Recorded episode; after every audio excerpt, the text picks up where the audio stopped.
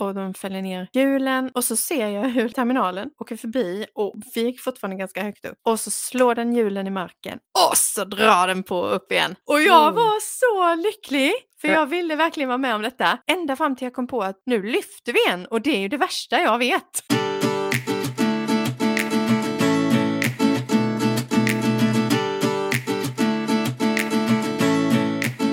Välkommen till Jorden runt-podden, Linda och Cornelia!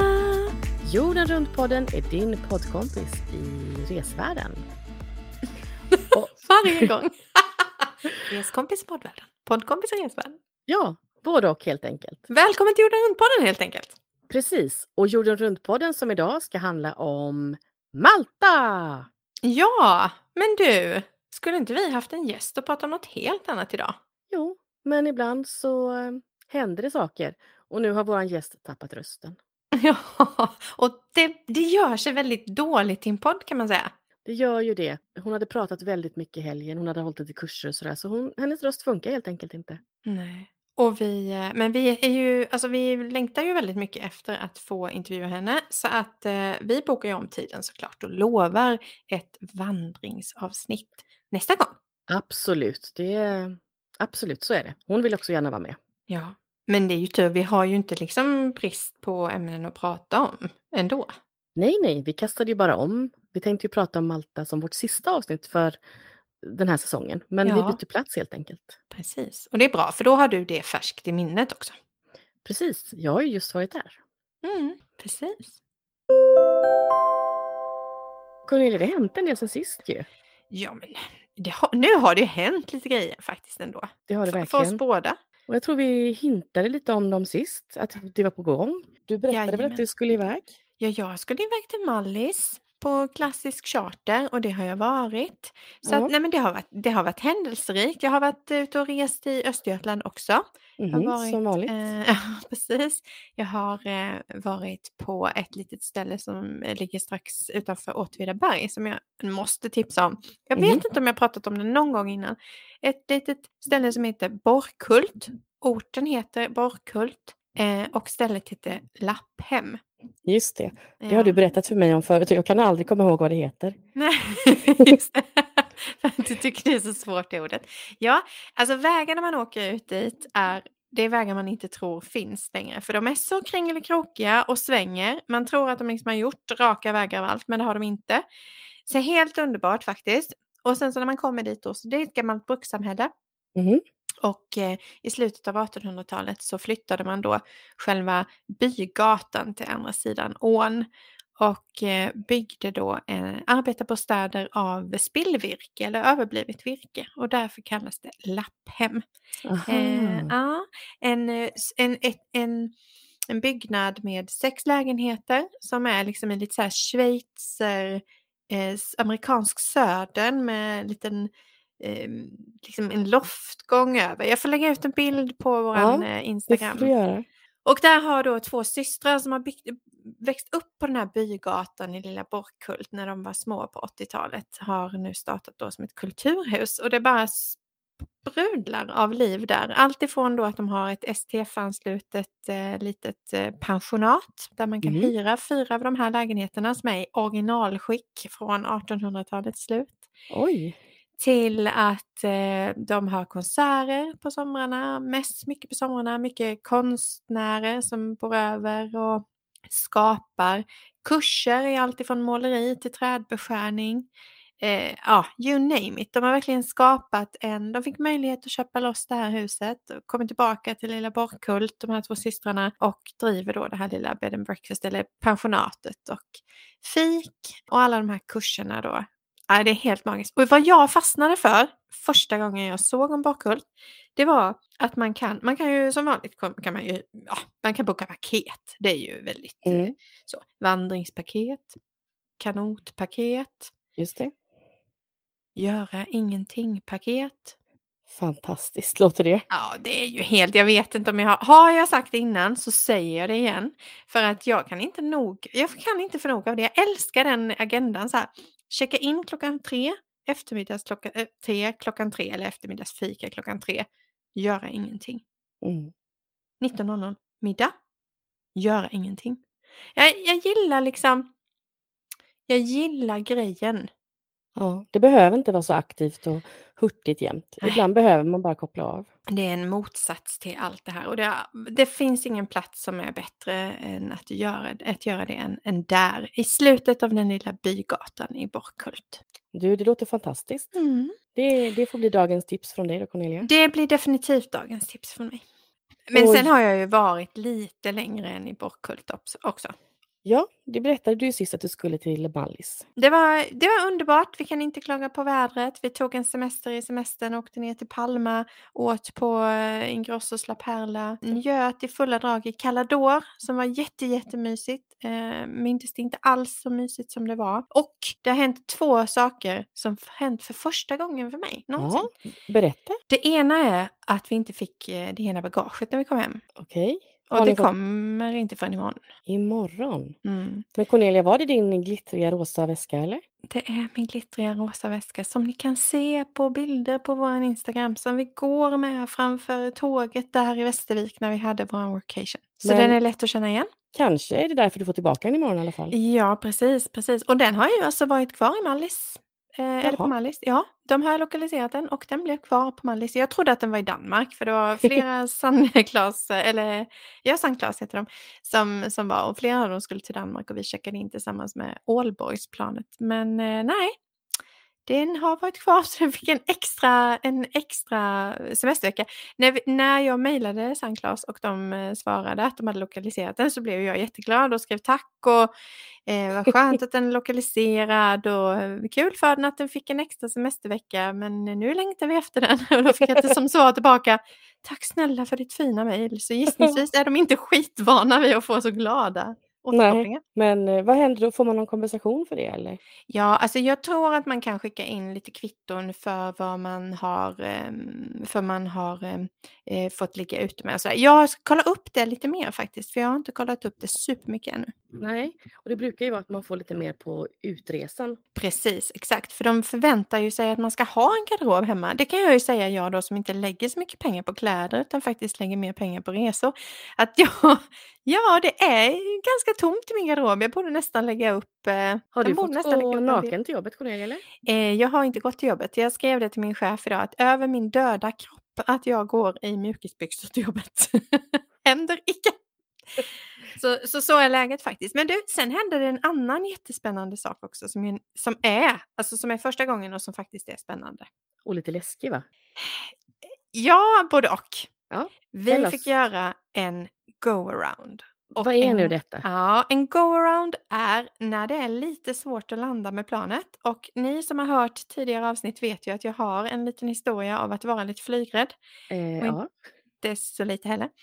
Men jag vet ju mycket väl vad en go-around är och jag har ju sett många, många filmer på när det här händer. Och eh, när vi ska landa i, i Jönköping, för det första så är flygresan hem är ordentligt skumpig ska jag säga. Och sen så när vi börjar landa, eller gå ner för landning i Jönköping så är det, ja det, det är skumpigt, helt klart. Och jag börjar känna så här att, hmm, är det idag det händer? Är det idag det händer? Och så tänker jag lite grann på vad det är då naturligtvis. Jag tänker på höjdskillnaderna som är runt Jönköping, Vättern, det är ju alltid väldigt väderspeciellt där nere. Och så går vi in och så kommer vi och de fäller ner eh, hjulen och så ser jag hur, liksom, hur eh, terminalen åker förbi och, och vi gick fortfarande ganska högt upp. Och så slår den hjulen i marken och så drar den på upp igen. Och jag Mm. var så lycklig för Ja. jag ville verkligen vara med om detta. Ända fram till jag kom på att nu lyfter vi igen och det är ju det värsta jag vet. Men Cornelia, nu måste, nu måste vi förstå det här. Du är jätteflygrädd Ja, och du tyckte det var ganska kul att den inte kunde landa, att det liksom studsade upp igen. Ja, men alltså det har ju, ja, det här, jag hör att det är jättekonstigt, men det har ju att göra med alla timmar jag har lagt ner på att försöka förstå flygning och försöka bli av med min flygrädsla och jag har sett hur det liksom går till så vill jag någonstans vara med om det. Eh, och jag tror faktiskt att jag var, möjligen Andreas också min sambo, eh, var tillsammans med piloterna bland de absolut lugnaste på planet i och med att vi visste vad som hände för det var helt uppenbart, det var jättemånga som inte visste att detta kunde hända. För det var ganska så här oh, skakigt i, och det var ju samtalsämnet vid bagagebandet sen då, förutom att inte vår väska kom. Ja. Men skrek folk och så eller? Nej, de skrek inte, gjorde de inte, men det var liksom mummel sådär. var det ju. Och sen så är det ju väldigt, för, för som sagt det var, ja men de touchade och sen så upp igen då. Och det är ju, det är ju en speciell känsla. Det är det ju. Jag hade, det, det finns två saker jag hellre hade velat, eller jag lika gärna hade velat vara. Ändra på marken och se det. Eller i cockpit och höra när de tar beslutet. För det är ju liksom, det är ingen som bara, hur ska vi göra nu då? Utan de, de gör ju det bara. Och det hade jag jättegärna velat. Och så var det så roligt, sen kommer vi upp, sen, sen var det ju så här att sen, då gör man ju en, en rund, man gör ju som en U-sväng kan man säga, och så försöker man landa igen. Och då eh, är vi ju i det här riktigt turbulenta vädret hela tiden, så att det var ju ganska turbulent. Så, så, ja, det var framifrån cockpit här, som ni märkte skakade lite kärran och vi fick dra upp igen. man bara, jajamän! Men ni fick inte veta någonting i förväg eller så då ju? Nej, det fick vi inte veta. Eh, och de, de, alltså, tanken var nog att de skulle landa, men i och med att eh, landningsbanan är ganska kort i Jönköping så tog de det säkra för det osäkra så att de inte liksom gled ut över då. Det är mycket möjligt att det hade gått, men eh, ja, det var, det var jätte, jättespännande.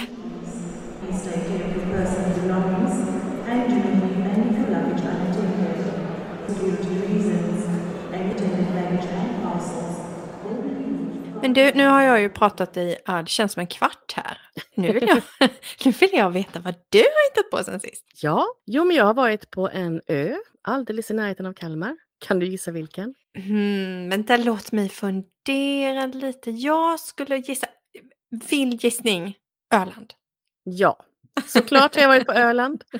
Som och alltid. för alla som inte har lyssnat, men det kan ju inte vara så många, men de som då mot förmodan inte har lyssnat på alla andra avsnitt av Jorden runt-podden, vilket vi rekommenderar att man gör, så är det ju så att hittills har vi inte haft ett enda avsnitt där Linda inte har varit på Öland.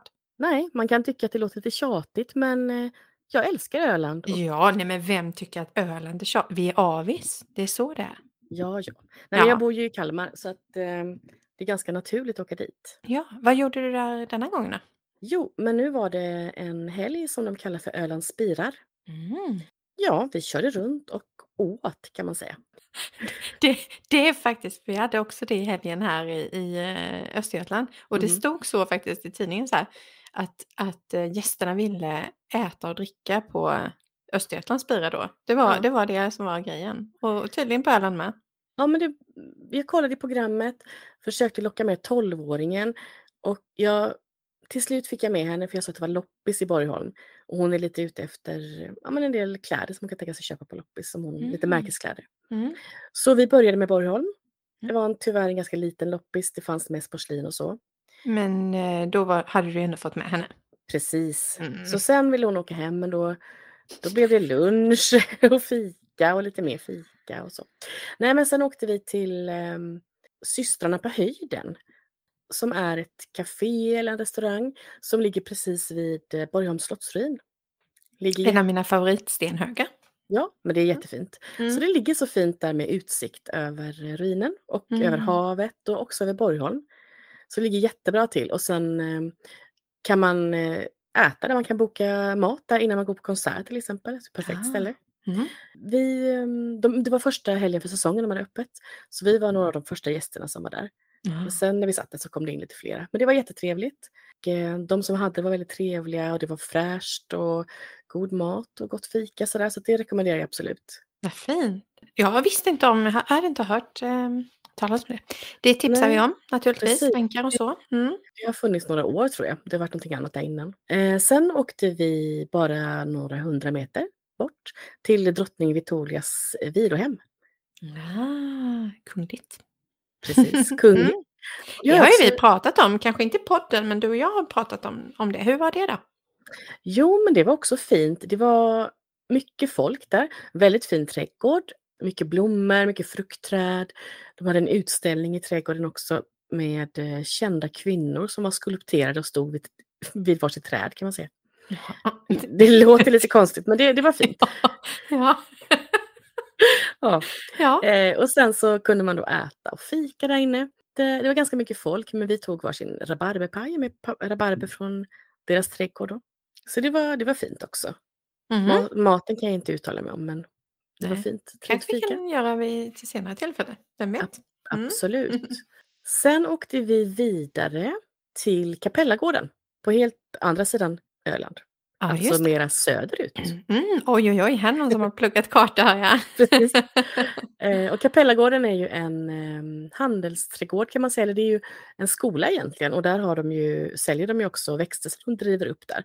Så har de ett mysigt café också som vi då var lite för mätta för att fika på.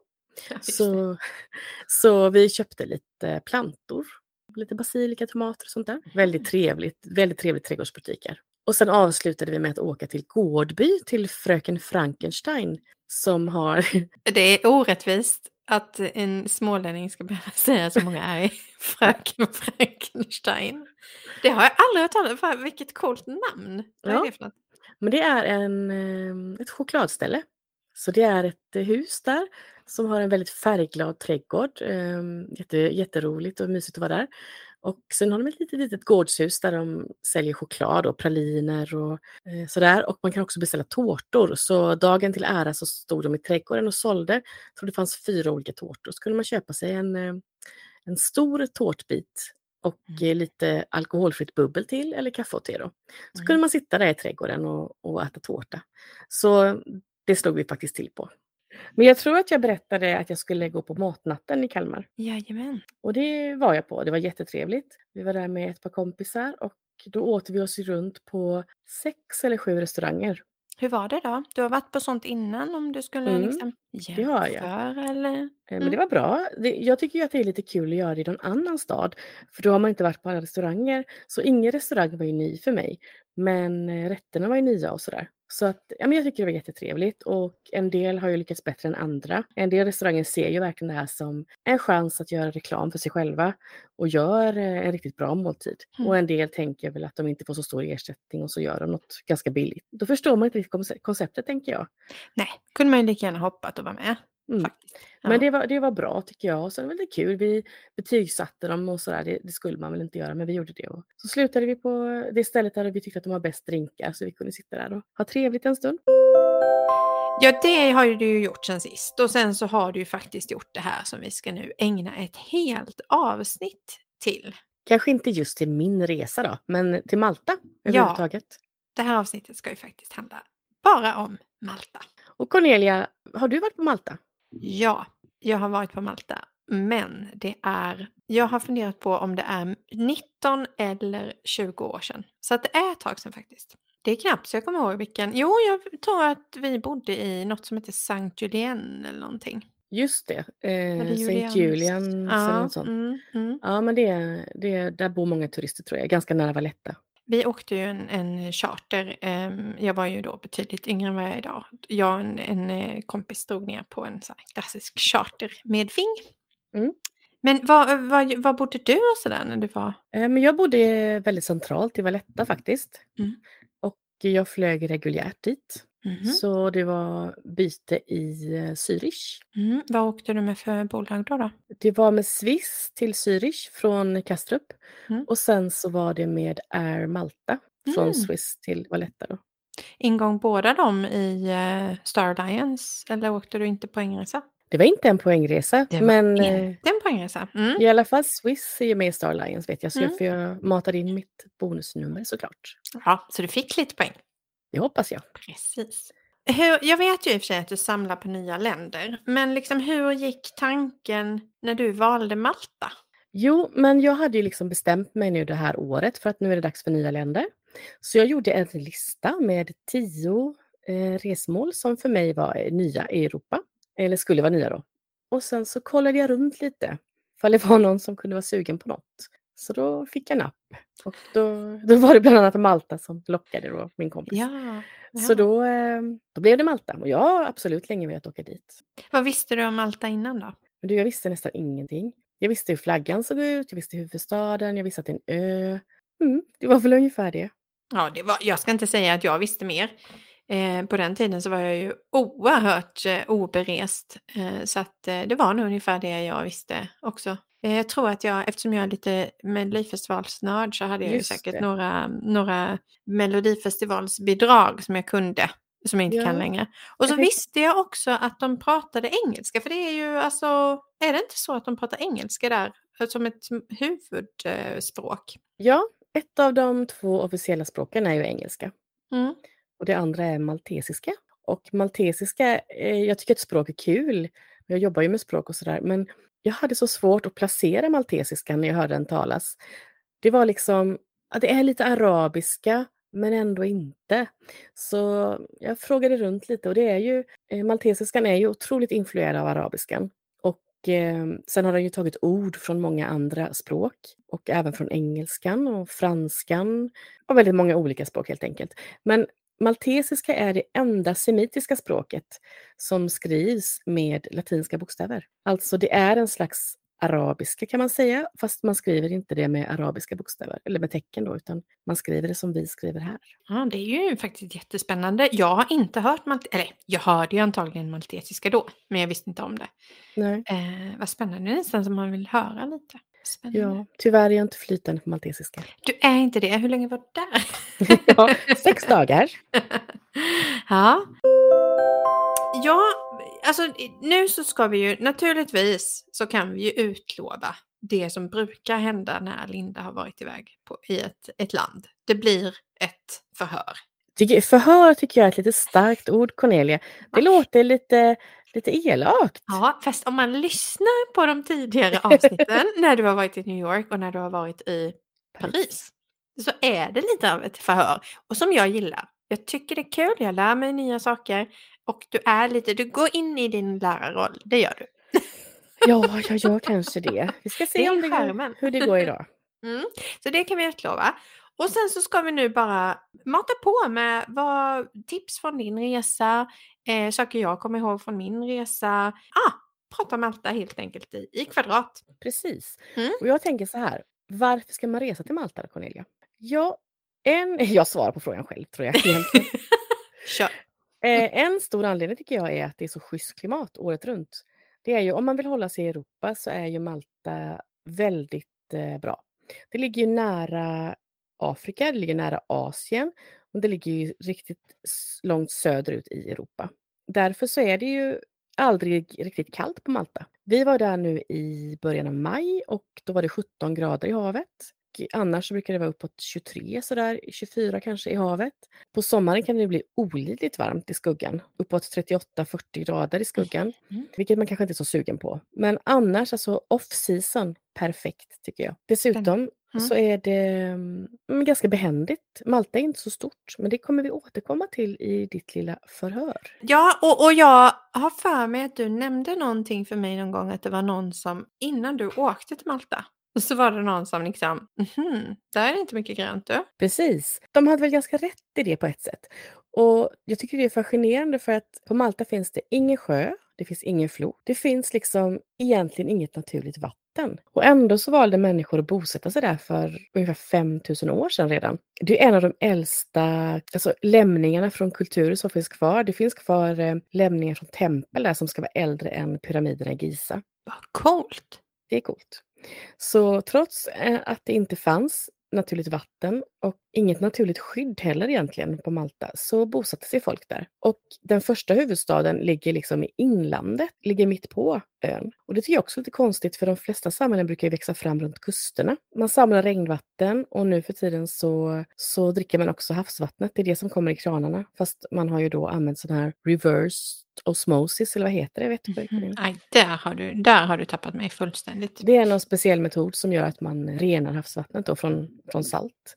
Mhm. Så kan man ha det i kranarna. Det är inte gott att dricka men det, det funkar att dricka. Men vad häftigt, för det är det jag minns av Malta då för 20 år sedan. Att det var, det var liksom, men det var, det var de här gula husen, alltså väldigt den här, jag vet inte vad det är för typ, det är någon typ av sten liksom. Ja, eh, sand, limestone på engelska, jag tror det är sandsten va? Ja. Mm. Och det är ju överallt. Och det känns som att hela ön är sån. Precis så känns det. Varenda stad eller samhälle vi var i, allting är ju byggt i de här, den här eh, stenen. För det är den som finns där också. Och de målar inte den. Och jag frågade, jag fick två olika förklaringar. En kille han sa att för att inte fienderna förr i tiden skulle veta vart vi hade värdefulla saker, alltså vad som var kyrkor eller teatrar eller så, så hade vi väldigt basic utsidor. Det var väldigt enkla utsidor och så smyckade man ut inuti istället.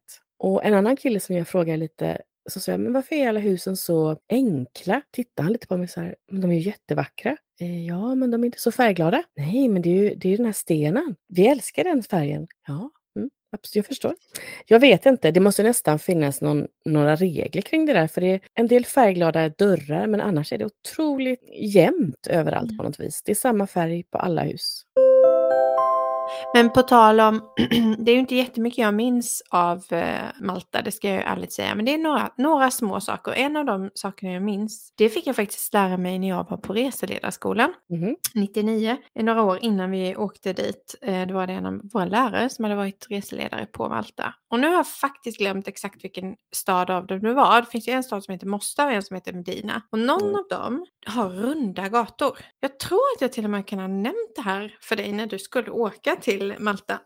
Och de har runda gator, också lite grann ur ett försvarsperspektiv. För att, eh, som du sa, det fanns inget naturligt skydd. Men kom man dit så, om, om, man, om man sköt, så kulan går ju rakt fram. Men Mm. ja, då liksom rundade man ett hörn. Så att, eh, det var ur ett försvarsperspektiv att gatorna var runda. I Valletta var ju alla gator väldigt raka eh, för att de hade byggt upp dem ganska snabbt. För att de, Valletta byggdes upp ganska snabbt som en försvar ehm, på 1500-talet när man, eh, när man kom på att ah, fienderna kommer kanske tillbaka. Så då byggde Mm. man upp ett stort fo- fort och med hög mur och även då en stad bakom. Valletta är ett så vackert namn tycker jag. Mm. Vet du var det kommer ifrån? Mm, det vet jag faktiskt. Aha, berätta. Jean Perisotti La Valette. Och vem var han då? Nej, han var, jag vet faktiskt inte riktigt vem det han var, men han var väl någon som, en fransk, eh, en fransman som grundade Valletta eller något liknande. Det är inte så petigt. Nej, det är inte så petigt. Men du verkar veta exakt. Eh, inte exakt kanske, men eh, det var ju så att eh, Malteserriddarna var på Malta under den här tiden. Det var ju nämligen så att Malteserriddarna, eller Johanniterorden tror jag de hette från början, eh, hade haft eh, sitt fäste på Rhodos. Sen blev de eh, bortjagade därifrån. Samtidigt så var många europeer oroliga för att Malta skulle bli en slags väg in i Europa för muslimerna, för mor, morerna, vad stämmer det? Mm, mm, Kanske. Mm. Eh, Så då gav man helt enkelt Malta till, eh, till Johanniterorden och de här riddarna. Så det är därför de kallas för malteserriddare. Och de, de var ju där ganska länge och han var då en av de äldre riddarna Mm. som, som hedersuppdrag liksom fick döpa staden. Men du, nu har vi ju pratat massor om historien om Malta. Mm. Ska vi eh, köra lite mer nutid Malta? Ja, du tänker, eh, vad kan Cornelia om Malta? Eh, ja, tydligen tänker jag det.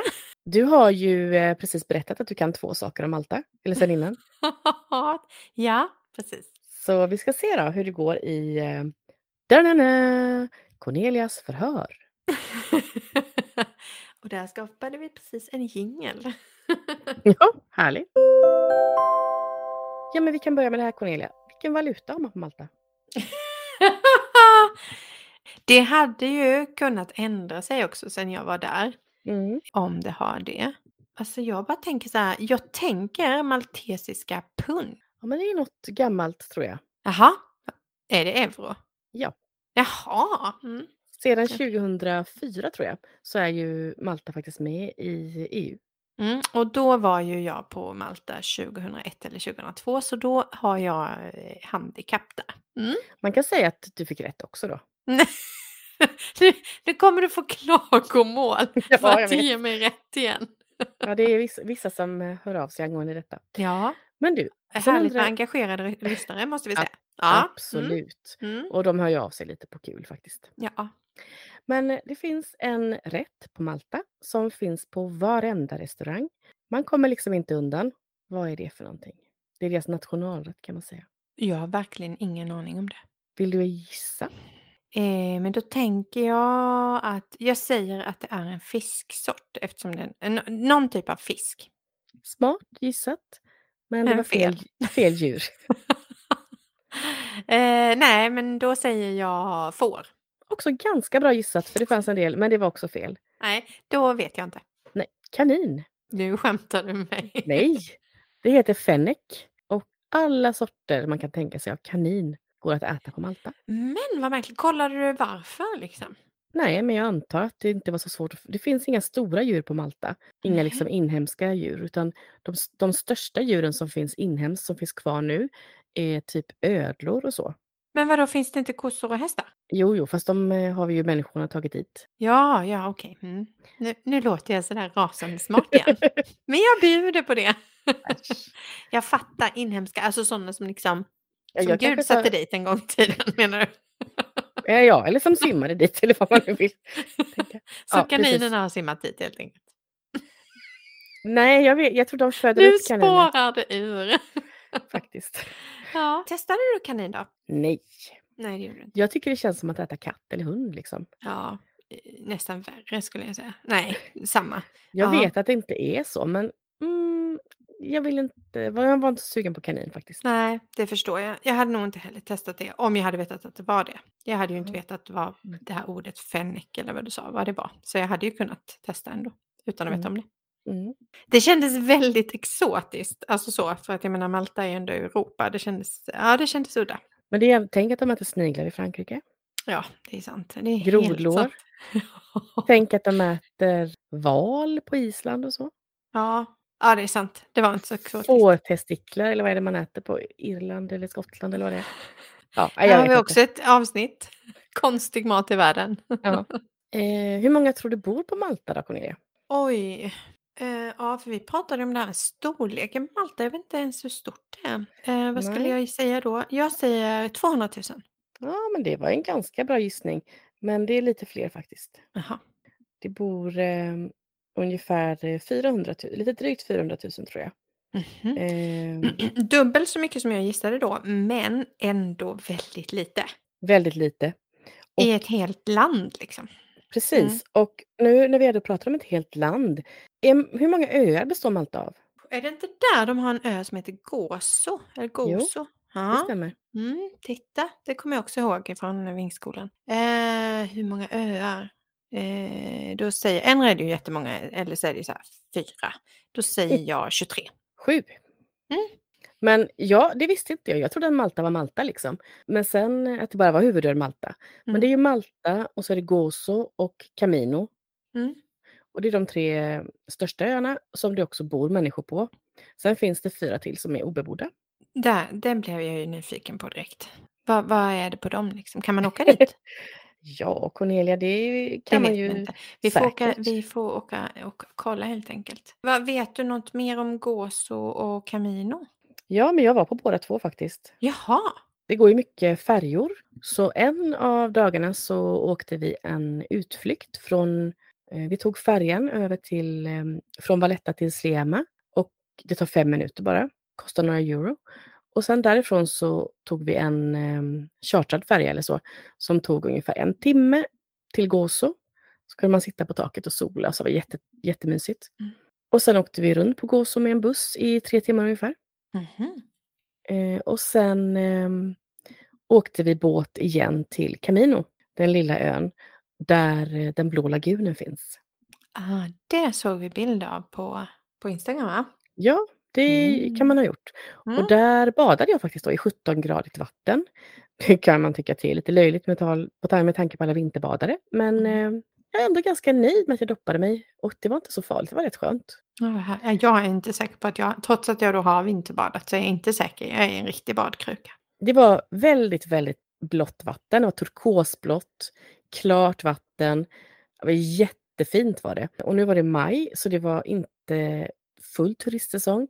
Det var ganska mycket folk. Jag hade inte åkt dit i juli, tror jag inte. Det finns liksom inga faciliteter så. Det finns lite eh, små stånd, små kiosker där man kan köpa lite drinkar och deras specialgrej är ju då att de gröper ur en ananas. Så kan man få någon slags drink i den. Alltså, detta var på Camino sa du, eh, Mm. var den blå lagunen. Hur var liksom Gozo, alltså var det, det var eh, in, inte städer och så där då, utan det var mer, Jo, jo. var det? Det var städer på Gås också. Mm. Men de såg likadana ut som alla andra städer. Jaha, det, det, för jag tänker så här, ja men då åker man dit och då är det grönt, fast det var det inte, nej. Nej, nej. Det var likadant. Det var likadant. Det var ju det som var grejen. Man tänkte att det skulle se lite annorlunda ut, men det gjorde Ja. det inte. Jaha, ja, åter till förhöret. Precis. Och då tänkte jag så här, vi pratade om djur nyss. Och tidigare i historien så har det faktiskt funnits två varianter av djur, två dvärgvarianter av djur som numera inte alls finns i Europa. Vad skulle du gissa på då, Cornelia? Det här var en svår fråga, men jag tycker det är lite rolig. Dvärgvarianter av djur som fanns på Malta då gissar jag. Som Precis. inte längre finns. Oj, dvärg, dvärg, dvärg. Alltså jag tänker på dvärgkanin, men det är ju för att du pratade om kanin innan. Du får tänka lite större. Jaha, lite större. Dvärg, Riktigt stora djur som man kan se på safari i Afrika. dvärgelefant. Ja, dvärgelefant. Du skämtar! Nej, det fanns det. Och dvärgflodhäst också. Men vänta lite nu. Vänt, vänta lite nu. Alltså dvärgelefant låter som ett, det låter som hittepå. Ja. Mm. Men alltså menar du att det har tidigare funnits i Europa, det finns inte det längre, men att det finns dvärgelefant någon annanstans? Eller är det helt utrotat? Vet vi det? Det vet vi heller inte, Cornelia. Det vet vi inte. Jag får så många frågor. Dvärgelefant? Ja, det Åh, fanns herregud. tydligen på Malta, men Ja. inte längre. Men det är ju ändå lite häftigt för det är ju precis så som du säger att det är ju väldigt nära. Det är ju Europa men det är också väldigt långt ner. Så det är ju, det kanske inte är så himla konstigt. Nej. Om man säger det är väldigt nära Europa, eller det är ju Europa, men det är väldigt nära mm, ett annat land i Europa. Det är bara nio mil till nästa europeiska ställe norrut. Vilket är det? Jag tänker mig nu då att det skulle vara Italien. Mm. Det stämmer Och- eller? Ja, och en speciell ö. Sicilien. Ja. Ja, och varför vet jag detta? Det här du- grämer mig fortfarande och även min kompis Fia. För så här är det, när vi var där, vi jobbade som croupierer. Vet du vad croupier är? På kasino. Ja, precis. Hemma i eh, Karlskrona så jobbade vi som eh, croupierer på eh, blackjack och roulette och lite annat. Och Malta, i alla fall då, jag har inte gjort någon research för det nu, men Malta har en väldigt fin kasinokultur. Eh, för kasino kan ju vara väldigt fint. Här i Sverige så är det ju, förutom våra stora kasinon, så är det ju de här krogborden liksom. Men det Mm. kan ju vara väldigt, väldigt fint. Eh, och Malta hade en väldigt fin kasinokultur. Så vi hade varit på kasino. Och Fia Mm. spelade, jag spelade inte. Jag stod alltid bara och tittade. De jobbade också väldigt snyggt och sådär. Det var mm, ganska kul att se. Och Fia vann. Hon vann ganska mycket pengar. Så Mhm. vi bestämde oss för att ta en eh, båttur, en färja till Sicilien. Eh, men den dagen vi skulle ta den färjan så var det så dåligt väder så vi kom inte dit. Men jag är inte bitter alls Mm, fortfarande. li- Lite kanske. Mm. Men jag kunde ju frågan då, om det var en fråga så kunde jag ju den i alla fall. Då har jag ju haft nytta av, av det på ett sätt i alla fall, livet. Mm. Vad gullig du Cornelia. Om det var en fråga så kunde jag den i alla fall. Det var en fråga. Tack. Och om vi kommer tillbaka till Maltas storlek då. Mm. Om du skulle jämföra Malta, det är alltså en av Europas mikrostater. Om du skulle jämföra Malta med Öland, är Malta... Klart, klart att du. För det första vill jag väl säga att Malta då är inte riktigt samma form som Öland, för det är väl Nej. lite rundare va? Mm. Men om man nu då trycker ihop eller sådär, så att de Ja. är jämförbara. Mm. Är de då lika stora? Är det något större eller mindre än det andra eller sådär? Det där är ju jätte, jätte, jättesvårt. Men då skulle jag säga så här att jag tror att och det, det här är alltså egentligen vill jag säga att Öland är större för att det känns så orimligt att det är det. Men då säger jag ändå så här att jag tror att Malta är pyttelite större. Nej. Öland är fyra gånger större. Det är helt galet. Nej. Men Jo. alltså då, hur får det ens plats att landa ett flygplan på Malta? Ja, men det är ju så, för man, när man kommer in kommer man först in över Gåså och sen så tänker man, jaha, där var Malta, nej, där var ön slut. Och sen, ja, här kommer en ny och där skulle vi landa, okej. Det är liksom, Jag Ja. minns ju inte det. Jag vill åka tillbaka. ja, Men alltså att Öland är fyra gånger större. Ja. Nej men alltså det är ju helt otroligt. det är faktiskt helt otroligt. Så att, det var som en, eh, en man sa till mig att, för vi funderade lite på, ska vi hyra bil eller ska vi ta någon så utflykt med, med någon så turistutflykt då? Och så sa han, den här killen som sålde utflykter, att ja, man kan hyra bil. eh, Det är aldrig speciellt långt på Malta, utan det är en halvtimme till allt. Om du kör en timme, då, då hamnar du i havet. det var ändå lite härligt sagt. Ja. Varifrån man än kör, då tyckte han att tar det en timme, då hamnar man i havet. Och då är det liksom huvudön vi pratar om nu och så är de andra öarna mindre eller? Ja, de är, de är mindre. Mm. Ja, Jag tror att när vi pratar om Maltas yta så tror jag vi pratar om hela landet egentligen. Åh herregud, då är det ju helt galet. Mm. Ja men vad häftigt alltså. Men kändes det så litet när man var där? Nej, det kan jag inte säga ändå. Eh, Vi, vi hyrde ju aldrig bil, vilket jag är ganska glad för i efterhand. Så trångt som det är. Vi, I och med att vi bodde i centrala Valletta så hade det varit helt omöjligt att parkera. Och smala gator, många gator som vi tyckte var smala, där var det, ja men det här är en, eh, en eh, dubbel, alltså här kan man köra båda körriktningarna. I Sverige hade den absolut varit enkelriktad. Det kördes galet, alla bilar var buckliga. Nej, men det var Sydeuropa, kaos i trafiken. Kör man på höger eller vänster sida? På vänster. Mm, just det, jag hade för mig det.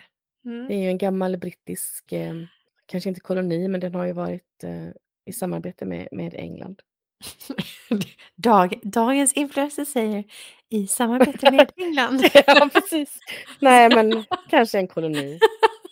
Det var ändå härligt, härlig eh, liksom, omskrivning till dagens, dagens säg. Liksom. Men du, sen har de ju ett eh, Maltas flagga. Kommer du Mm. ihåg hur den ser ut? Den, Jag tänker mig att den är vit och röd på något sätt. ja, det är den. Åh heja, alltså jag är sämst på flaggor. Vi Mm. köpte Vagabondspelet. Ja, Eh, jag var bäst på allt annat och Andreas var bäst på flaggor. Ehm, fick jag säga det? Men jag är verkligen sämst på flaggor. Jag är jättedålig. Men vit och röd. ehm, Men Cornelia, har jag berättat vad min man drog fram på, under förlossningen? Ah, eh, för, förutom barnet tänkte jag säga. Det var inte han som drog fram barnen.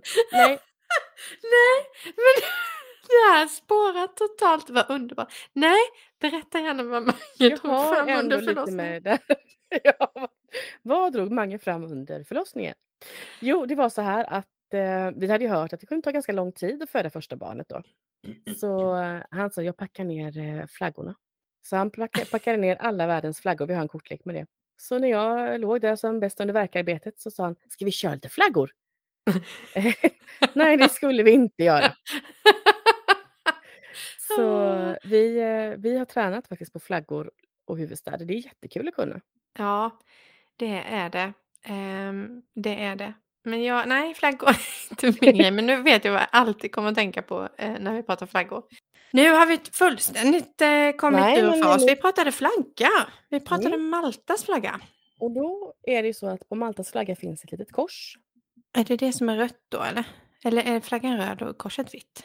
Ja, Nej. det vet man inte. Eh, flaggan eh, är vit och röd. Den är delad i, mitt, i, mitten så här, Mhm. stående. Och så finns det ett kors. Jag ska se, jag kanske kan ta fram en liten bild till dig här. Ser du den? Ja, den är halva halva ja. Liksom. Halva halva. halva sen, vit och halva röd. och sen är det konturen av ett rött kors på det vita. Uppe i hörnet. Ja, nu, nu ser jag någonstans att nu känner jag att det, det är här, nu kommer vi fram till frågan här då. Det stämmer Cornelia. Och då är frågan, vad är det för kors? Varför har de ett kors på sin flagga? Och det här, det tangerar lite ditt intresseområde. Eh, slott. Ja, kungligheter och slott. Jaha, för jag tänkte ju så här, de här riddarna och det där tänkte jag var något riddarkors då. Mm. Och det är ju det som många tror, att det är Ja. malteserkorset. Vad skönt att jag inte är ensam. Men det är det inte. Det var det icke. Utan under andra världskriget Mm. så låg Malta väldigt strategiskt till om man tänker sig att eh, man ville erövra Afrika också från Europa. Därför så placerade britterna ganska mycket, eller de hade en militärbas, stor militärbas där helt enkelt. Och det var så att Malta bombades nästan totalt sönder under kriget. 40 procent av alla byggnader eh, blev totalt förstörda. Så det var riktigt, riktigt hemskt. Och eh, 1942 då, mitt under kriget, så blev de eh, tilldelade Georg, Georgeorden, Sankt George-orden av eh, drottningen i England för sin tapperhet och mo- mod under de här bombningarna. Så sen har de satt det på flaggan. Om vi säger att det bor drygt 400 000 människor på Malta, Mm. hur många ungefär bor det då i Valletta, som är huvudstaden? Mm, då säger jag 200 000. Det kunde man ju tro, men vet du, det är inte mer än 5-6 tusen. Nej. Det är jättefå som bor i, Mal- i Valletta. För man tänkte sig då att det skulle vara som en storstad och att, att det är många. Men är det, hur är det? Liksom, är det mycket höghus och sådana saker eller är det inte det? Nej, inte Nej. alls. Och därför Det- är det liksom utspritt då. Det är um, en av världens mest, vad ska man säga, alltså det, det finns så mycket historiska byggnader på, på så en liten yta. Så det är väldigt mycket gamla byggnader. Och det har blivit så dyrt att köpa lägenheter i, på, på, i Valletta. Kvadratmeterpriset är jättehögt så att det är bara rika människor som köper dem som investeringar och Mhm. låter dem stå. Eller så köper man dem för att göra lägenhetshotell av då. Malteserna har liksom inte riktigt råd att bo i Valletta utan ungefär 15 000 personer kommer in och jobbar i Valletta under dagarna men Mm. bara 5 000 bor där. Så att det är ju mest turister som går, går omkring i Valletta. Mm. Och eh, nu har de i alla fall gjort en lag att om man köper ett hus så måste man eh, också rusta upp fasaden. För tidigare så har man bara kunnat köpa och låta det stå. Så att eh, nu måste man i alla fall rusta upp om man eh, köper. Men det är också så här att Malta, på Malta kan man köpa sig ett medborgarskap. Jaha.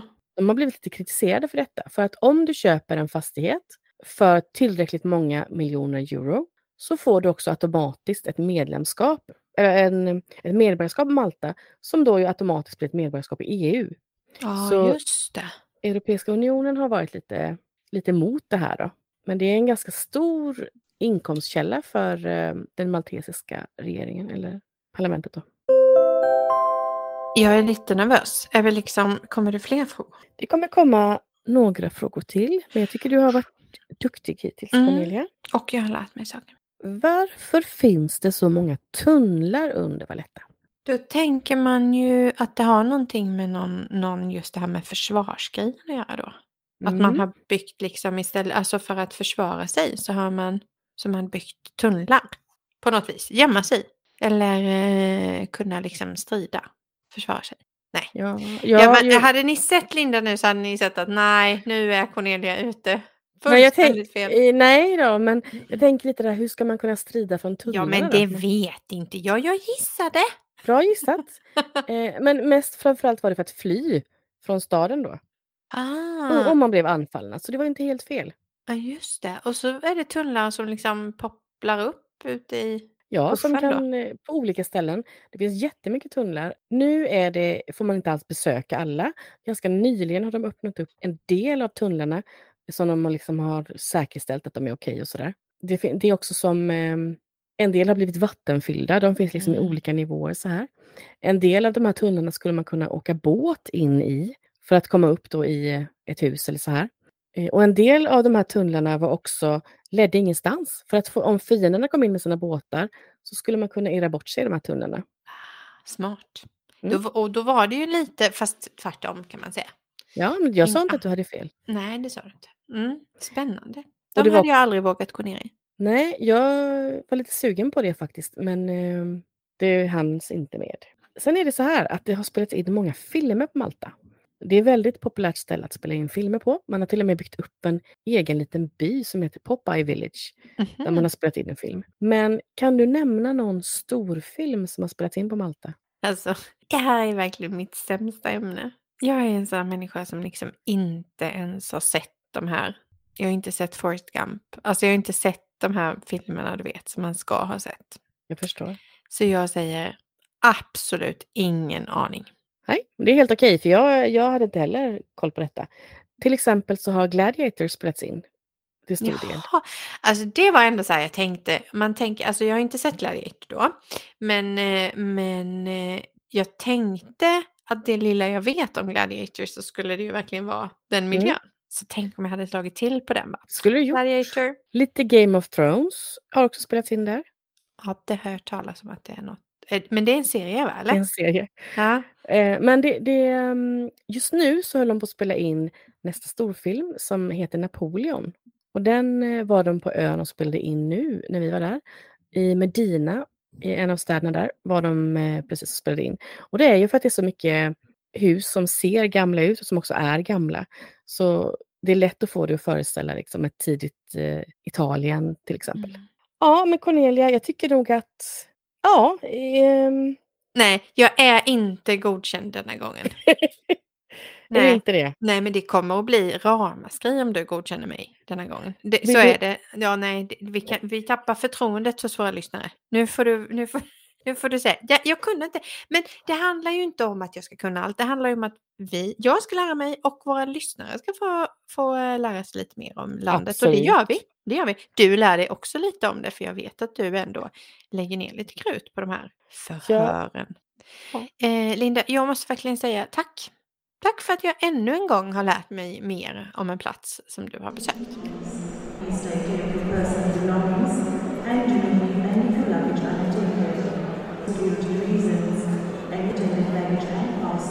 Ja, men vi har ju pratat väldigt mycket om ja, men favoritämnet för oss båda naturligtvis. Och det blir ju naturligt när man pratar om allt att man pratar en hel del historia. Mm. Eh, och det är ju faktiskt en av de sakerna som ska upplevas också när man är på Malta så är det ju historien.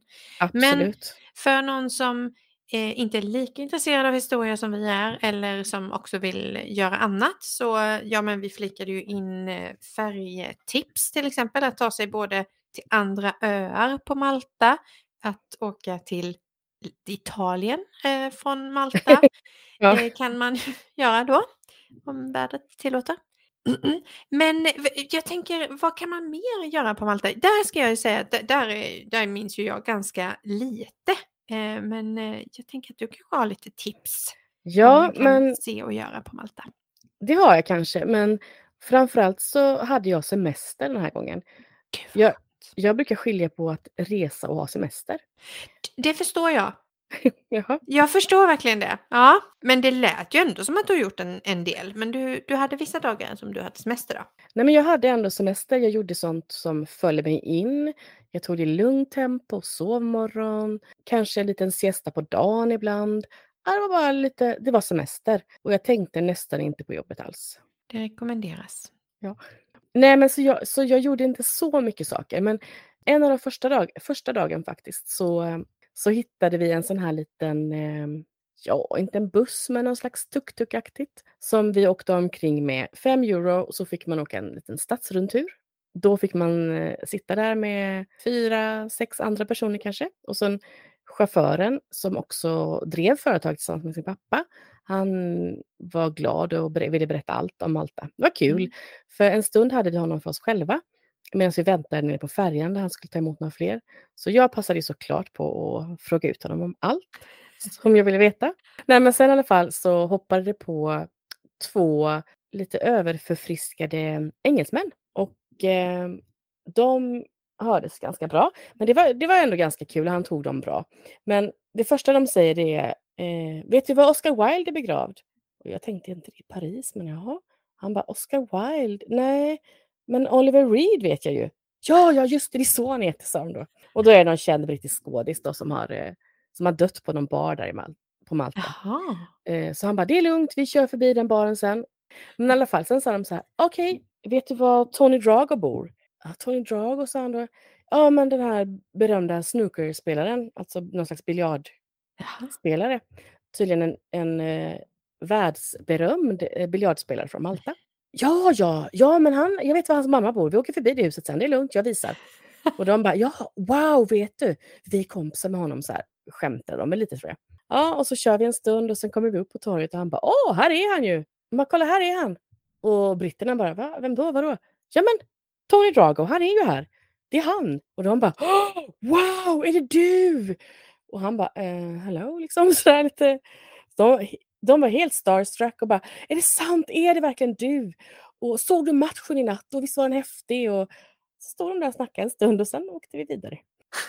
Alltså du är, du är verkligen, du upplever ju så konstiga saker.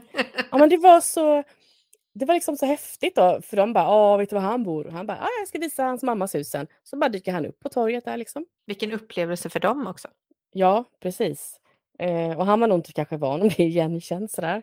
Men sen måste jag också, ett möte som jag hade som var så fint.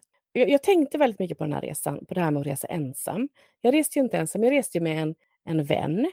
Men som vi ändå hade bestämt oss att vi skulle göra saker var för sig om vi ville och sådär, att det var lite chill. Så en dag så var jag på um, The Maltese Experience. som är en, um, som en biosalong där man visar en 45 minuter lång film om Maltas historia. Som är ganska intressant, men det som är mest intressant är det som händer efter den filmen. Det kan jag få återkomma till, för nu håller jag på att berätta om det här mötet som skedde när jag gick hem från den här bion. Då skulle jag promenera hem, kanske 20 minuter till eh, den här lägenheten. Så går jag lite långsamt, jag ser mig omkring och jag ställer mig och tar ett foto på ett hus. Och precis där jag ställer mig och tar ett foto så sitter en gammal man och eh, man hänger lite så här ut genom sitt fönster liksom med, med ansiktet och tittar på människorna. Och så, så säger han till mig att ah, det där huset det är gammal, gamla engelska militärbaracker. Jaha, okej, okay, ja men aha, vad intressant. Och så pratade vi lite om det och sen ja, så pratade vi vidare och han var ju väldigt pratglad liksom. Och så berättade han om sin familj och han berättade att han var 86 år gammal nu. Att han hade varit gift jättelänge men nu var hans fru död. Och att hon hade varit så vacker och de hade haft det så bra tillsammans. Och, så sa han, vänta lite, snälla vänta en stund, jag kommer snart tillbaka. Så efter en stund kom han ut till fönstret, till fönstret igen med ett fotografi på sig och sin fru. När de var kanske 30 år gamla. Och så sa han, visst är hon vacker? Och så ja, visade han ett foto som han hade hemma på henne. Och så gulligt och det var så fint möte. Och, och så tog han med sig en liten chokladbit som han hade där inne och så sa han, till dig för promenaden hem. Och det var så, det hade inte hänt om inte jag hade varit ensam tror jag. För då hade inte jag stannat och pratat. Cornelia, gråter du eller? ja, faktiskt. Men lilla gumman. Ja, men det är faktiskt precis det här som är grejen. Som jag tycker är så häftigt. Jag blir, jag blir väldigt berörd av sådana av, av såna här historier. Och, och att liksom, jag tycker att, um, nu blir jag lite djup, men jag tycker ja. att man får ta ganska mycket skit för att man väljer att resa i dagens läge. Och um, jag tycker att det resandet gör det berikar ju så otroligt mycket och antagligen berikar det även den här mannens liv. Och det är de här mötena som, som naturligtvis man kan få på hemmaplan också men som blir så otroligt mycket starkare när man reser.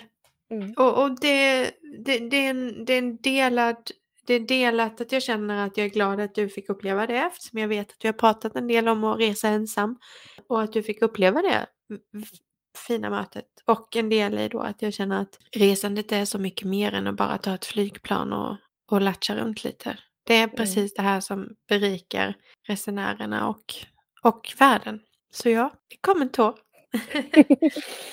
ja, men det, det, precis så. Jag var jätteberörd av det här mötet eh, hela kvällen sen. Och det kanske inte låter som så mycket, men det var, han tog en stund av sin dag och pratade med mig där han ville så gärna visa det här fotot fotot på och berätta om sin fru och sina barn. Och, ja, men det var jättefint. Så jag bad att få ta ett kort på honom också sen. Mm. Så jag har ett foto på när han sitter där och sträckte han upp sig och liksom, ja det var gulligt. Mm, det är det som är så häftigt. En 86-årig man som har levt hela sitt liv på Malta, som träffar mm. dig, som är där i några dagar. Och han lever vidare sitt liv och du lever vidare ditt liv. Och det där lilla mötet liksom, kommer ni mm. säkert ihåg båda två för resten av era liv kanske jag, medan du samlar dig Cornelia, mm. går tillbaka till varför det som händer efter The Malta Experience-biografen är det coolaste. Mm. Då får man nämligen följa med en guide, en fantastisk äldre kvinna var det som hämtade upp oss. Och så får man gå in i samma byggnad, så får man gå in i eh, Malteserriddarnas sjukhus. Och det kan man tänka, jaha, ett sjukhus? Men det var jättehäftigt och alla historier hon berättar om det här sjukhuset, som nu inte längre är ett sjukhus, men som var ett sjukhus då. Malteserriddarna är ju kända dels för att, att strida, liksom. men det de framförallt främst var kända för, det var just att de var läkare och att de hjälpte människor. Så här hade vi ett sjukhus i flera våningar med sådana moderniteter. Då fick vi först gå in i eh, salen där de hade haft eh, de rika patienterna, de som kunde betala för sig. Och då var det en lång, lång sal där det hade legat då, där det hade varit 300 sängar på rad. Och vid varje säng så fanns det en toalett. Eh, och det låter ju lite konstigt. Mm -hmm. det, mhm. men det var, ju inte en, det var ju inte en toalett med dagens mått. Men som jag sa förut så finns det ju tunnlar och så under Malta. Så de hade liksom någon slags avloppssystem. De hade som ett hål i golvet eh, bredvid sin säng, lite bakom, där de då uträttade sina behov. Och sen rann de liksom ner ut i havet på något vis eh, genom att det rann ner under marken. Och det var ju ganska länge sedan. Ja, det här var ju länge sedan. Mm. Det var ju alltså, Valletta byggdes på 1500-talet. Mm. Så det är ju det är från det då. och Ja, framåt. häftigt. Mm. Sen hade de i mitten av, eh, av det här sjukhuset så hade de en eh, trädgård, en örtträdgård där de också hade, hade citrusträd. Och i, bredvid varje säng så fanns det som ett eh, litet, en ventilation kan man säga. Det var som ett litet eh, lufthål. Man hade redan då förstått att det, vikten av detta. Så man hade liksom små lufthål eh, som ledde rakt ut till trädgården. Så man, när man låg där så kunde man få in lite härlig frisk luft. Det låter ju väldigt trevligt. Ja, men och det är samma sak där. Att det liksom är... Det är så tidigt. Just nu så var ju den här byggnaden väldigt vacker, men det var ganska kal om man säger. Men på den här tiden då så hade de haft, runt varje säng så hade de haft någon slags skynken eller eh, draperier i olika färger utifrån vilket, vilken slags sjukdom man hade. Och hade man en smittsam sjukdom, ja, men då fick man vara på ett eget ställe, i en isolering. Och om man hade pesten, då fick man inte ens vara kvar i Valletta utan då, åkte man, då fick man vara på Manolo Island som var en ö precis i Vallettas hamn där. Där man hade de pestdrabbade. Och det var också där som man, eh, alla som kom in i Valletta som, från andra länder, alltså sjömän och allting, var tvungna att vara i karantän där i 40 dagar. Oj, Innan de fick gå in i Valletta. 40 Under, dagar var inte Ja. Under en viss period, det var ju inte hela historien, men under en viss period så var det så. Väldigt smart eh, tänkt liksom. Så tidigt. Känns som Ja. att de låg långt före många andra. Och de eh, arbetade till exempel med, de tvättade sår med vinäger. Sår som inte var infekterade tvättade de med havssalt. Och eh, sår som var eh, infekterade tvättade de med honung. Så de hade lite koll på sådana grejer. Och de var också skickliga läkare då. Det var ju tvunget att gå ganska snabbt. Om du tänker att det var 300 patienter där Mm. och det var bara de betalande patienterna. För att eh, en våning ner, där hade vi de eh, fattiga patienterna. Mm. Där uppe då så eh, hade vi de betalande patienterna. Och där så eh, amputerade man till exempel en hel del. Och i Oj. början så amputerade man med såg, som man då gjorde på den tiden. Vilket blev, eh, ja, det var ju inte så skönt. Men det var heller inte så effektivt. Det tog lite tid. Och man behövde fler stycken som skulle hålla fast och sådär. Istället så började man eh, amputera guillotine style. Okej. Ja. Och då tog det ju bara 12 sekunder att amputera ett ben. Så då behövde man behövde, fram, man behövde då i och för sig tre män som kunde hålla fast. Men det tog ju bara 12 sekunder så sen kunde man gå till nästa. Och de eh, rekordet då för att eh, plocka bort en njursten för en kirurg var två och en halv minut. Oj. Och den här guiden hon tyckte att det lät väldigt, eh, hon hade ju läst om det här men hon tyckte det lät väldigt, väldigt kort. Men så hade de haft en, de har konferenser där nu för tiden, då hade de haft en grupp läkare på, på konferens och då hade hon frågat dem, är det verkligen möjligt? Och då sa de att ja, det är faktiskt möjligt. Det är en av de operationerna som man skulle kunna göra så fort man vet vad man gör. Sen var det ju så att det var ju inga kvinnor som fick behandlas där. För att det var ju bara manliga läkare. Så kvinnorna fick behandlas hemma. Eh, de fick inte ens gå in och, och liksom ta farväl av sina män som låg där och så. Utan Mhm. det var, det var strikt. Sen kan man säga jättemycket om det här sjukhuset. Det är väldigt värt att besöka. Jag ska bara säga en cool grej till om det. Ja. Och det är att den här uh, örtträdgården eller sådär, den hade de nu byggt om till en slags eh, teater eller samlingssal eller så. Och där hade Gorbatjov och Bush ha, alltså haft sitt Malta Summit då när man bestämde sig för att lägga ner kalla kriget. Så det var coolt. Det var också Det var verkligen häftigt att det var, att det var där de träffades liksom. Ja. För det. Och ganska nyligen nu så hade Queen Elizabeth varit där. Så var det faktiskt en, eh, en av dem på eh, turen där som frågade, "Ja, men ska ni inte bjuda in Putin och Biden snart då? Då tänkte hon efter ett tag och sen sa hon, How do you communicate with Putin? Ja, det, hur gör man det helt enkelt? Det var ingen idé. tyckte. Men du, en grej som, som vi gjorde Mm. och som jag brukar försöka göra i lite olika städer, det är ju att boka in någonting med Airbnb. Ja, just det. Så, Gjorde, gjorde du någonting sånt på Malta? Ja, jag var på en eh, matrundvandring i Valletta. Mm. Det var kombinerat mat och ja, men historia kan man säga. Vi var tio personer som mötte upp en guide. Vi började med att han hade med sig lite typiska frukostbakverk från Malta som heter eh, pastizi. Och det är någon slags fyllda wienerbröd skulle man kanske kunna säga, lite fyllda croissanter. Han sa att de hade mm, försökt fylla dem med Nutella. Det tyckte han var ett, eh, nej, det var fruktansvärt, tyckte han. Eh, och det hade de fått sluta med nu, för det var ingen maltes som ville ha något sött på morgonen. Själv tyckte jag det lät fantastiskt. Ja. Vi fick testa med ricotta cheese då, och spenat. Mm.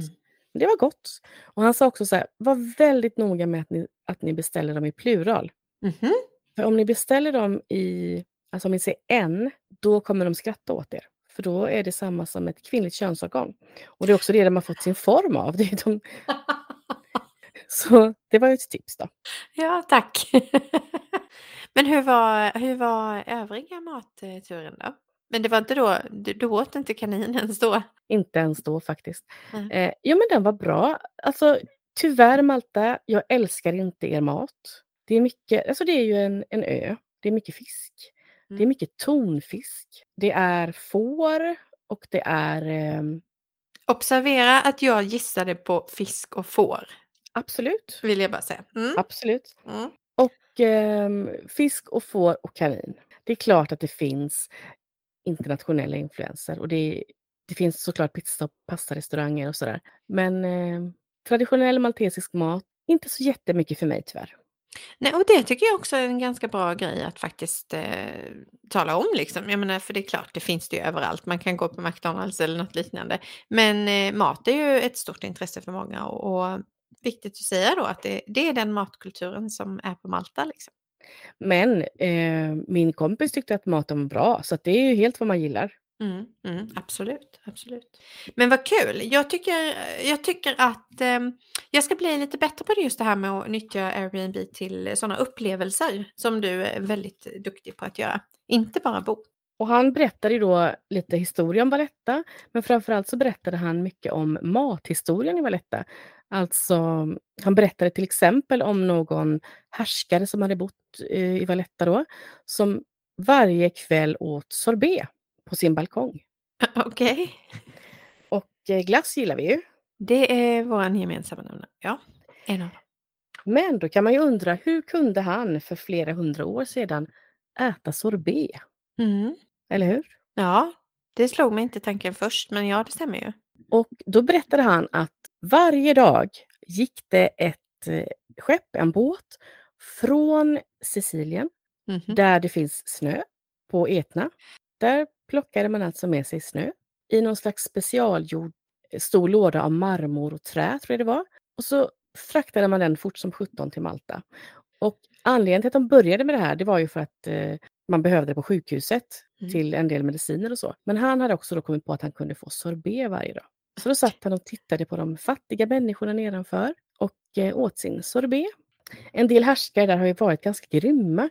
Det var samma hus där som han visade oss också, att det var mm, att en gång om året, det var, det var under en period när eh, malteserna var väldigt, väldigt fattiga och hungriga. Och en gång om året så satte de upp en påle, en jättehög påle som räckte ända upp till en balkong. Då. Och högst upp så satte man fast krokar med mat. Så här fin mat som man bara kunde drömma om om man inte hade mycket pengar.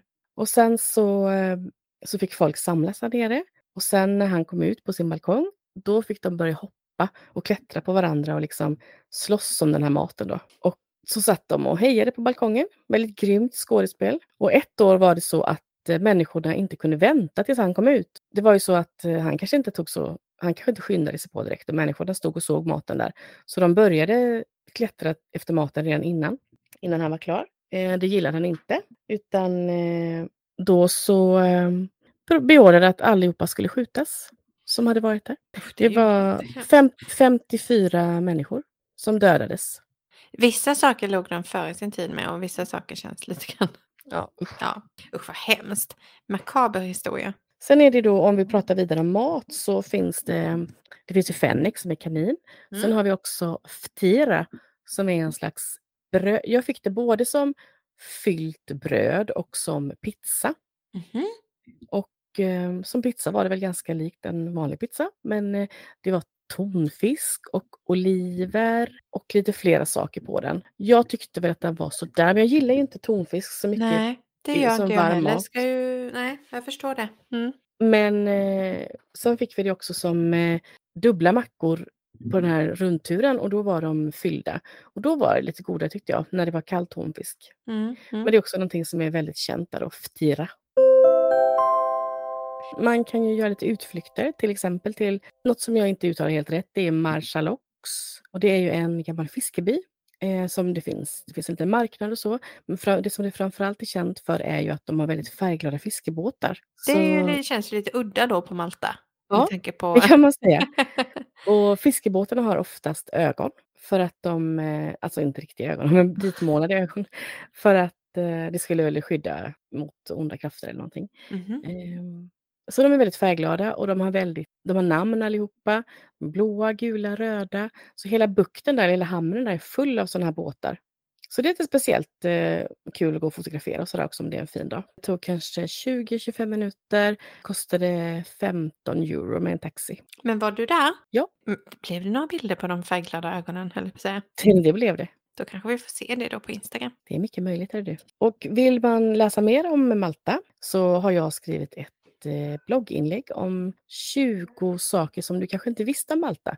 Nu vet du nog några om de här, av de här redan, men eh, vi länkar till det om du vill läsa mer. Jag funderar lite grann på, ehm, och det kanske vi ska ta en liten eh, undersökning om på våra sociala medier. För jag tänker just det här, vem vi... Vem, det här lät ju jättefel, men vem vill åka till Malta liksom? För jag, jag tänker själv på när vi åkte dit, varför valde vi Malta egentligen? Eh, vad är det som gör att man, att man väljer Malta? Och självklart är man historiskt intresserad så är det ju jättehäftigt, ett annorlunda land i Europa, absolut. Men ja, Malta är liksom ganska exotiskt eh, för att det är så speciellt. Ja, det stämmer, men jag skulle absolut kunna tänka mig att åka tillbaka.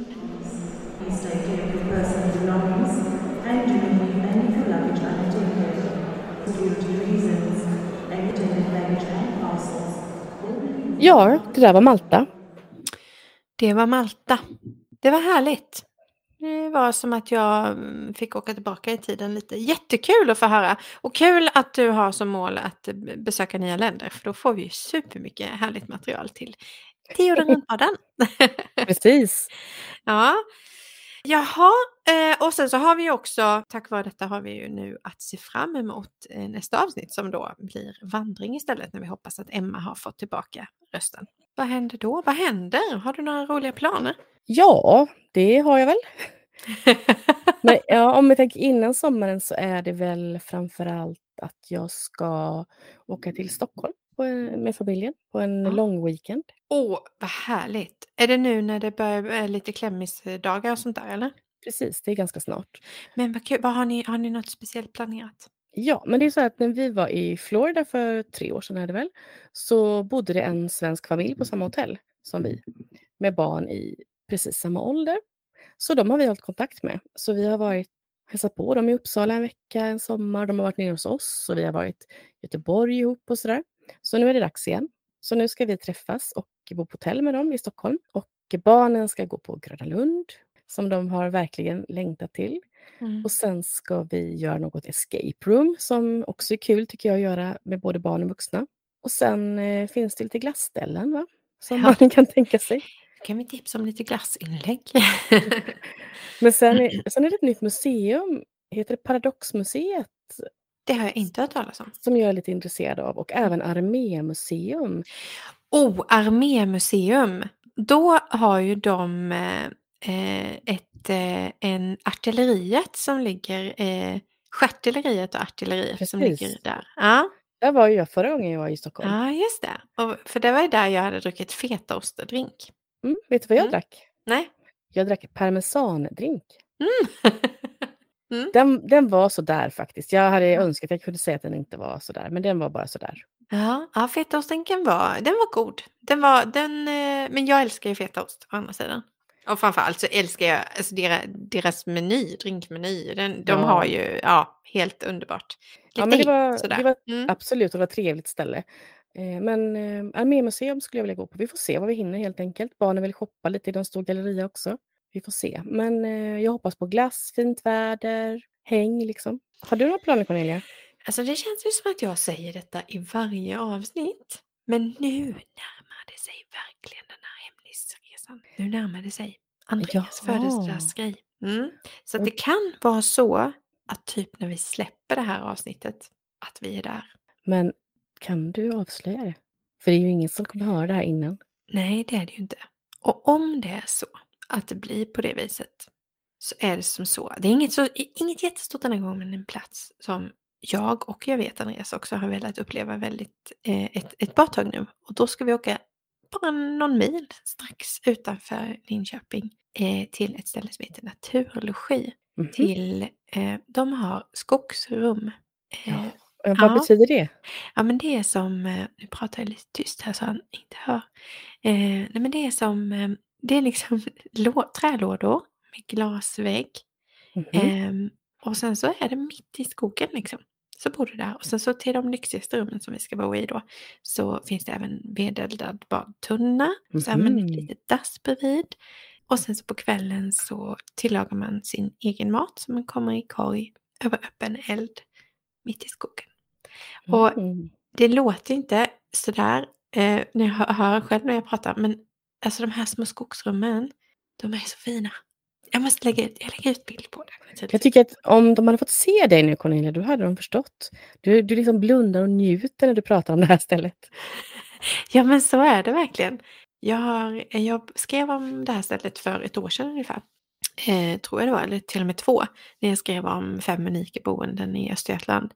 Mhm. Och blev verkligen liksom förälskad för det kändes som att ja, men det finns själ och hjärta bakom de här rummen. Liksom. Och, och jag kan Mm. tänka mig att man bor där ute mitt i skogen. Och allt ifrån då att man faktiskt sitter i den här badtunnan och man lagar sin mat över öppen eld. Men också när kvällen, liksom, när skymningen kommer och man, man har det här glaspartiet och tittar och Gud vet vad man får se för djur där. Liksom. Det, är verkligen, det är verkligen ett skogsrum.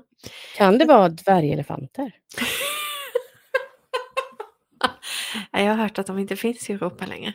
Nej, det har rätt. ja, nej, men så det ska, vi, det ska vi göra. Men i övrigt så känns det ju lite grann som att vi men små, små utflykter här i, i Östergötland, det är det som, som gäller nu eh, här innan, innan sommar och semester tar vid. Ja, och det är väl inte så bara det helt enkelt. Det är jättehärligt. Absolut inte så bara det. Det ska bli jättehärligt. Nästa avsnitt av Jorden runt-podden kommer handla om vandring. Äntligen. Och det vill ni inte missa för vi har en riktig expert med oss. Ja, men det har vi ju. Det ska bli spännande att höra. Hon, eh, hon eh, var ju med i eh, Nyhetsmorgon här för ett tag sedan och nu toppar hon det med Jorden runt-podden och eh, poddpremiär faktiskt hos oss. Precis, det blir Så det kul. blir spännande. Ja, och det, det kommer ju också bli vår eh, sommaravslutning. Vi, vi älskar ju verkligen nu podda, så vi funderade ett tag på om vi inte skulle bara köra på. Men kanske även vi behöver lite semester. Ja, kanske. Kanske.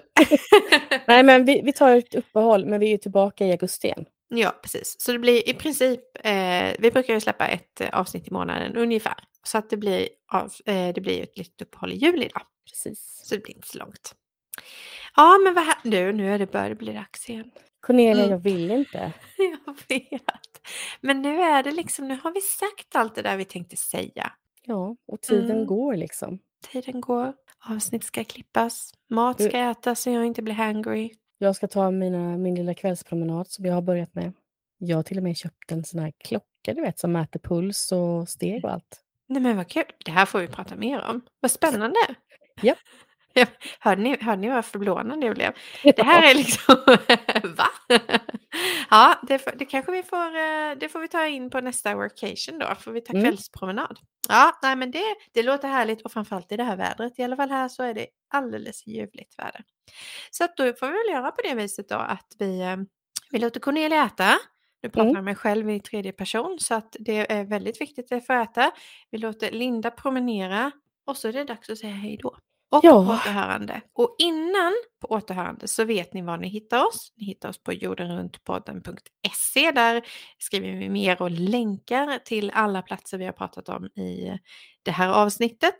Både tips eh, och från Malta naturligtvis.